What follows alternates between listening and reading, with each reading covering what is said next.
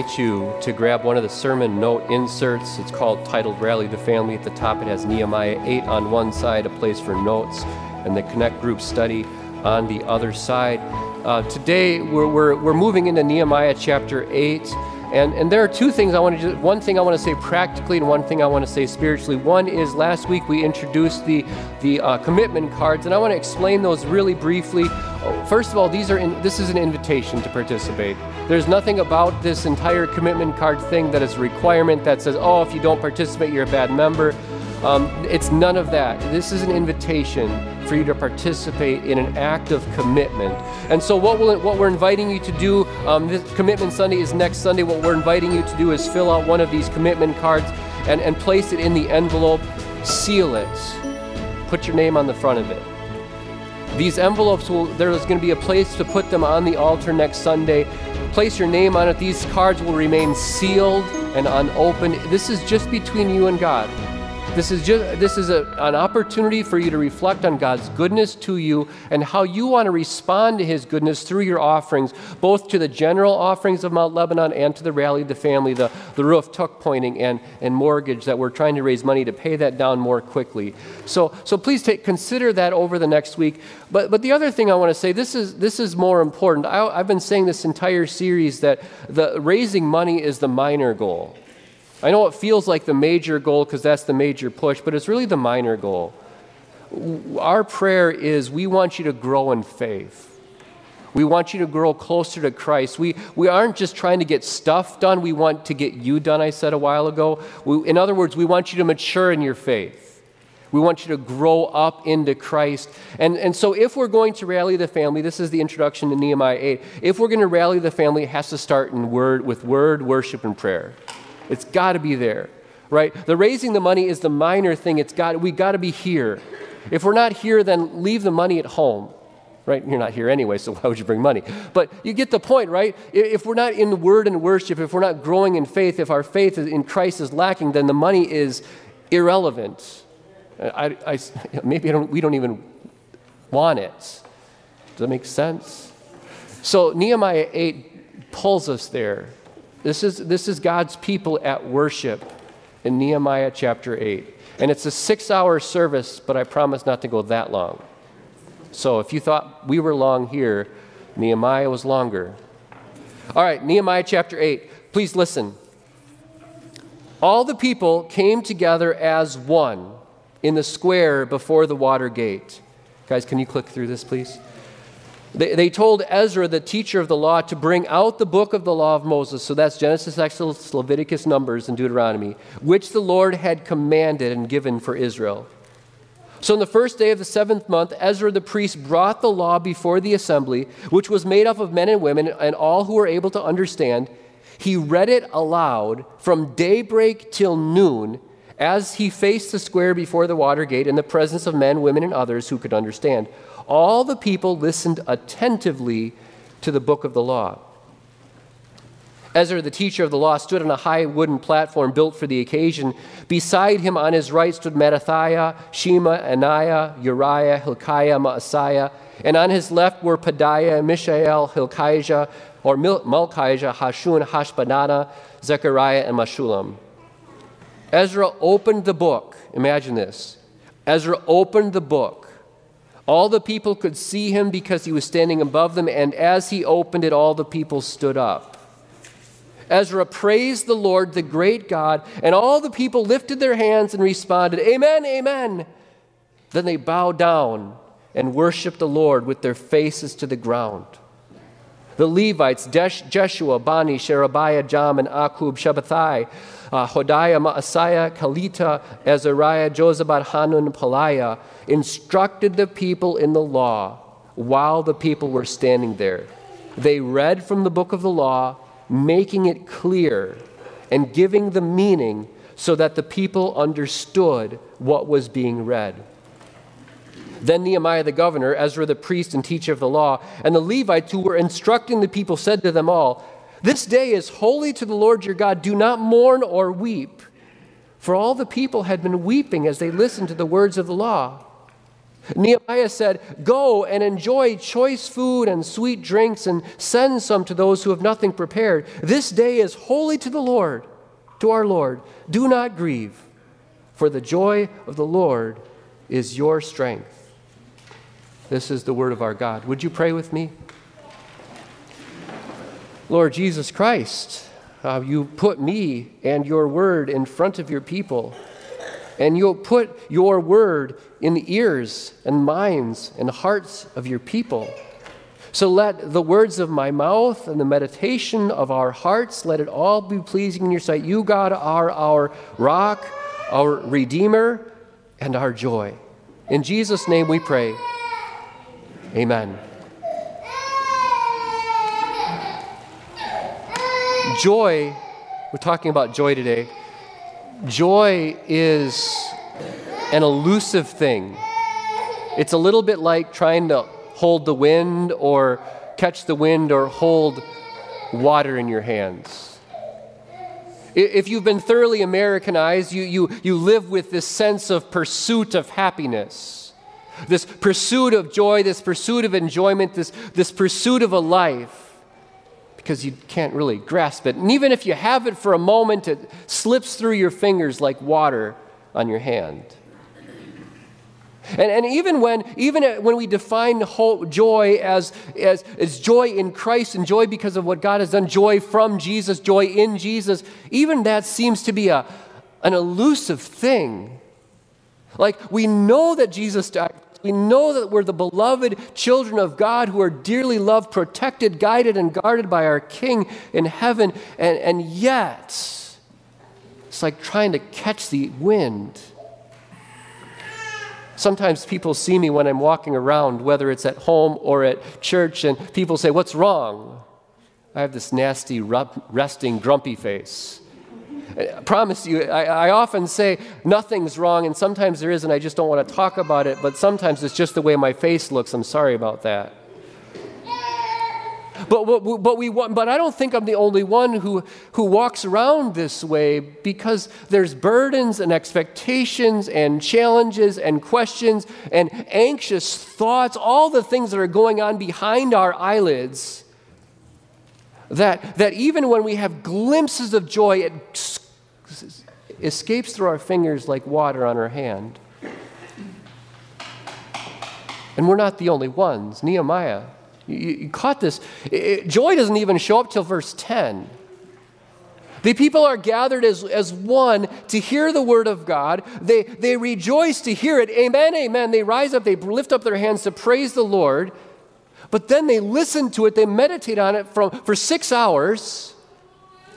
And Nehemiah has to tell them to stop crying. Stop weeping, stop grieving. This day is holy to the Lord. The joy of the Lord is our strength because they were the joy had escaped them. The moment of praise for the Lord had gone as if they were grasping at the wind. Joy is an elusive thing and it is also something that I think we all want more of. We, we want to experience and have and live with that joy all the days of our life. If you don't want to have more joy, the sermon's probably not for you, so you can just take a nap now. But for the rest of you who want, to, who want to know about joy, who want to have more joy, who want to experience the joy of the Lord and let that be your strength, please listen. There are four things I want to say. First, it's this let, us talk about what joy is like, what this is like.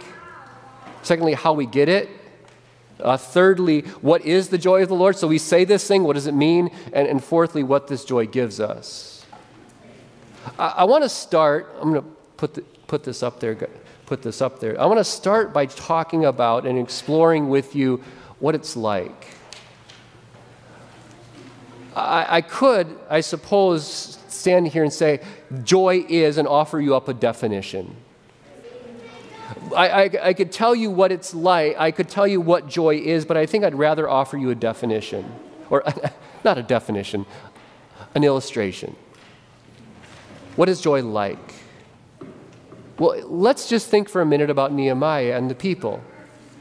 And actually, to understand what their joy looks like in Nehemiah chapter 8, you have to read on past what I read to you just a minute ago. So there's your homework. Read 11 and on.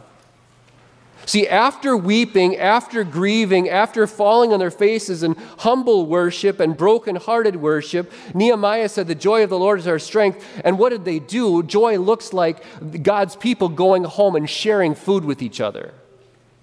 It, looks like the people of God having a, a potluck where the haves and the have nots, those who had plenty and those who had not enough, where they all they shared with each other. Those who had shared with those who had none. It was, it was like a, a, a wedding party. It was like a community festival where there was food and drink and God's people. What is this joy like? It's like God's people sharing a festival meal together and celebrating God who makes us one. What is this joy like? Well, the psalmist talks about it this way. He talks about it, it's like a, it's like a bird from a cage. You know, you imagine a bird in its cage, and if you've seen a bird, even when there are no cages and there's just a window, they're, they're just banging against it. Right? Imagine a bird in its cage where it can hardly open its wings all the way, and it sees the gap and it's trying to get through the gap, and it just it's banging and pounding. You can hear the rattling of the cage, can't you, as it frustratedly tries to get out. But when the cage is opened and the bird wings through the opening. It gets out and it opens its wings and it flits and it flutters here and there like a sparrow darting back and forth, going where it wants to go, when it wants to go there. It's, it's free, unhindered, uncaged. It's like a bird from a cage, it's like a calf from its stall. You, you know, I, I'm, I'm not a farmer, my grandpa was, I told you that before. And it was always fun to see the calves get released. And I was never there in the spring, but I can just imagine a, a winter where the calf is, is stalled in its pen. And, it, and it's growing and its legs, and it's, all of its muscles are starting to get anxy, anx, achy and anxious because it just wants to let go. And, and, then when the farmer comes in the spring and the sun begins to beat down on the back of this calf, and the farmer opens the pen door, what's the. Do you have a picture in your mind of what the calf does when it gets out? I can't do it with my body because I don't have four legs, but it kicks its legs up and it begins to frolic. I love that word frolic. Like, it, there's no, it, it, seems like there's no purpose. It's just legs here, legs there, just kind of bounding and bouncing all over the place because it's free. That, that's what joy is like. Like a bird from a cage, like a calf set free from its pen in the spring. I've had moments like this. I can tell you about one of those moments. It was on a family vacation. And I'm not sure exactly what it was, but we were traveling and, and, and, there was, you know, you leave, sometimes you leave church work or you leave work in general and you still carry work with you. You know how that goes on vacations? But this time I didn't bring it with me, not even on my computer. It was just, you know, you get on vacation and you're, you're goofy and you're silly and, you and you don't care. Our alternator died at 5 in the morning. We were driving through the night just outside St. Louis, so we're far from anyone we know. And we somehow made it. It was okay. We, got a, our, we had to get our alternator fixed in St. Louis. That was fun. But, but the, the, nothing could steal that. There was, it was a moment of, I don't care in a, in a really positive way. Like there's no worry, there's nothing pressing down me. It's, it's like that. It's like Martin Luther's tower experience. You know, he's, he's, for the longest time in Martin Luther's life, he hated God and saw God as the enemy. And what that did for him is it drove him into the scriptures because he wanted to understand how is a person right with God? How, how, does, how does a person live with a, with a holy God? And he searched the scriptures and searched the scriptures. And then he came to Romans 1 where it says, This is the righteousness of God, that the one who is righteous through faith, that one will live. And Luther said, It was like, this is his experience, it was like the gates of heaven were opened and that God was smiling on him be, because he knew he was righteous by faith. It's like that. That's what this joy is like.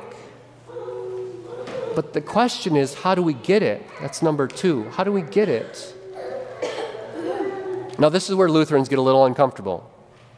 We're talking about joy, which is a fruit of the Spirit. We, we talk about joy, which is gift of God, and Lutherans like, well, you can't manufacture that. You, you can't program joy as if step one, two, three, and then you'll get it like you can flip on a light switch. It's not how joy works. I want to be clear that's not what I'm advocating. I'm not advocating a three step process by which joy will come. But what I want to lay before you is two places where God, through which God promises to work.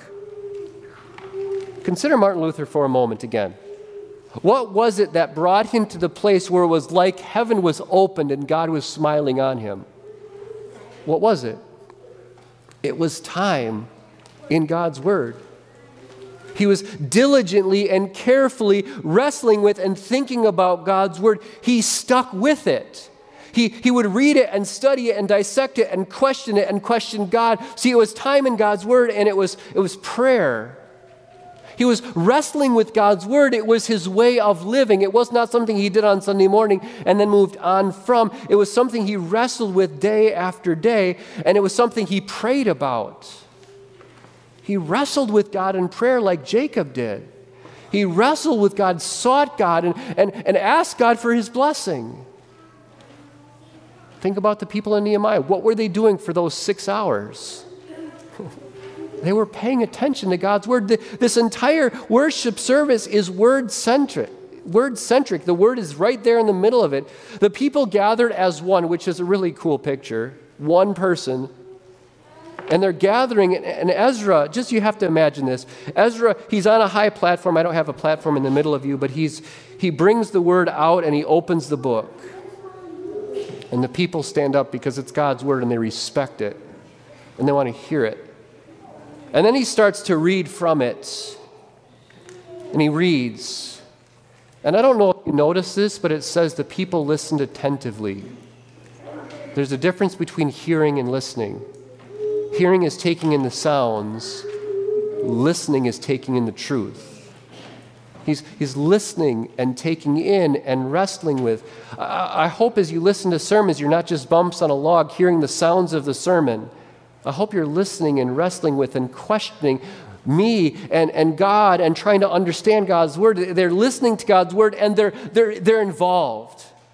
We don't have time to unpack all this, but they're, they're, they're totally, their whole being is involved in this, in this moment with God's word. They're standing up in response to it. They're, uh, they're on their faces in humble worship. They're raising their hands. They're shouting their amens right? They're, they're actively involved, they're, they're participating. You know, Lutherans, this is the way Lutherans get involved in worship services, we lean in. That's how I know you're listening, at least the Lutherans, right? You, you lean in. Because that means you, you care about what's being said. If you don't care, you're maybe like this. Okay, now you're going to fix your body language and sit and climb, as we say at school. Just kidding right? We, we are, they're attentive to the word of god and that's how they that's how they came to grief because the word of god exposed them for who they were and that's how they came to joy because nehemiah pointed them to god who gives joy. Right? It's the word of god and it's it's prayer. The Word of God has got to be, this is why, as we rally the family, the Word of God has got to be the, the centerpiece of what this is all about. And, and, and the Word of God, not just a thing that we do on Sunday and then move on from, not just a thing we read in the morning and then move on from. I, I wonder if that's one of the reasons joy sometimes is lacking, because we hear it and then we move on from instead of bringing it with us. When the psalmist teaches us to meditate on the word, day, word of the Lord day and night, He's not suggesting that we sit and read our Bibles all day long. He's suggesting that we read the Word of God and then we're like cows where we take it in and spit it up, chew it, swallow it, Sorry, that's a very graphic image, but it's this constant, it's taking the Word of God in and then inwardly digesting it all day long. It's hearing the Word of God in, in a sermon or in church and, and reading it in the morning and then taking it with us through the rest of the day and letting it become part of our life. And it's prayer. Do you actively ask God in your prayers to grant you joy? Or any other gift for that matter. James says you don't have because you don't ask. Isn't asking for joy the very thing David shows us to do? Do not cast me from your presence, he prayed, or, or take your Holy Spirit from me. Restore, he's asking, restore to me the joy of your salvation and grant me a willing spirit to sustain me. He's asking God to give him this joy. He's asking God to, to restore it to him. So, these two things the Word of God and prayer, time in the Word of God and active, meaningful, confident prayer these are the two things. I'm not at all suggesting that if you do these things, that joy will automatically come. It's not like a light switch. God will give it when and where He pleases. But I can be pretty sure and say to you that if you're not active in the Word of God and prayer, joy will be harder to, much harder, if not impossible, to find. That's how we get it. But, but now, what is it? What is the joy of the Lord? I, I, this is one of those things that people say Nehemiah 8, verse 10 all the time. You've maybe seen it on memes. Something goes wrong, and the response is, The joy of the Lord is our strength. Some, something hard happens, and they, people say, The joy of the Lord is our strength. And I always want to ask, I never do because I feel like it's the wrong time, but I always want to know, what does that mean? You say that. But what do you mean when you say, the joy of the Lord is our strength? And I know that's everybody's most hated question from me. What do you mean? But, but I think it's a valid question. If somebody were to ask you, the joy of the Lord is our strength, what does that mean? Could you do it? Over the years, I've wrestled with this, and, and I've come to this that rather than thinking about the, the joy belongs to the Lord. And so instead of saying what the joy of the Lord is, what if we said it this way? What gives God joy gives us strength. So, so what is it then that gives the, the Lord joy? I want you to think about that for a moment. What, what is it that gives the Lord our God in heaven joy? What is it that delights Him? Well, it delighted God to create this world, did it not? It delighted the Father, the Son, and the Holy Spirit in divine counsel to confer with each other and to lay out a plan and then carry out a plan to create this world. It delighted God to such an extent that when He made something, He said, That's good. And he, and he made something else and he said, That's good. And then he made Adam and Eve and he said, Wow, that's really good. This, is, this whole thing is, is very good. This is perfect. It pleased God, it delighted God. I, I almost imagine that God's creating this world with a sense of glee and delight, as if he's having fun doing this thing. And I want you to understand that when it pleased God to do this, He didn't just do it for Himself as though there was some enjoyment for Him in it, although He did enjoy doing it, I think. Who did He do it for? It delighted God to make all this for you.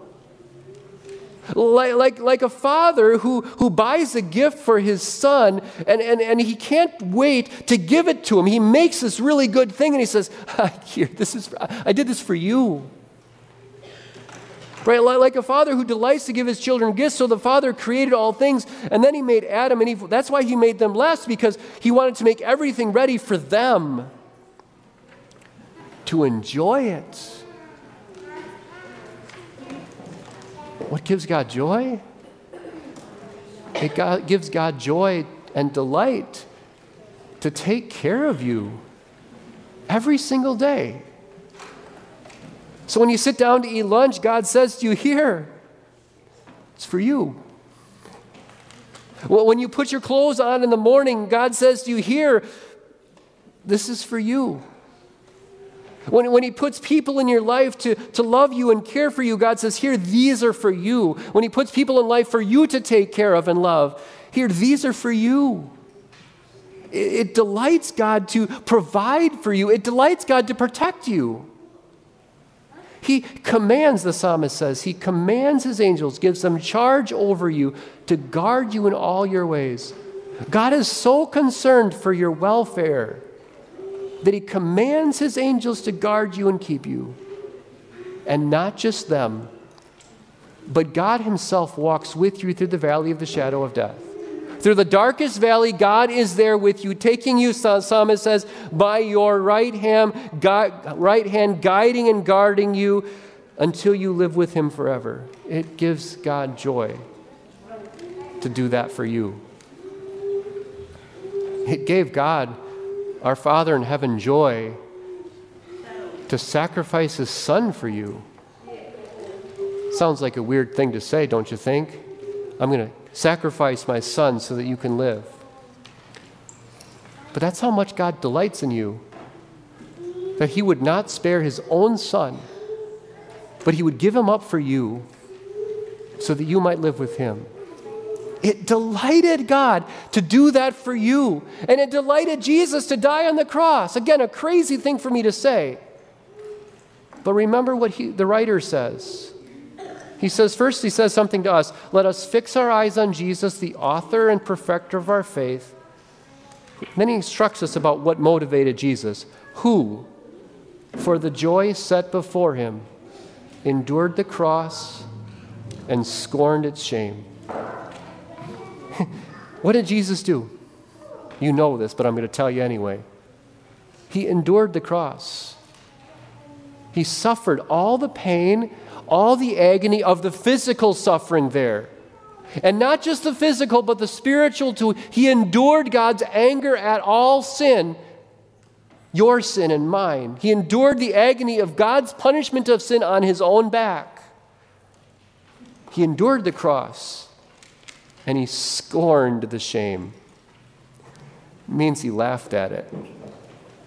He, he considered the shame of the cross to be a small thing, to be an insignificant, inconsequential thing. Why?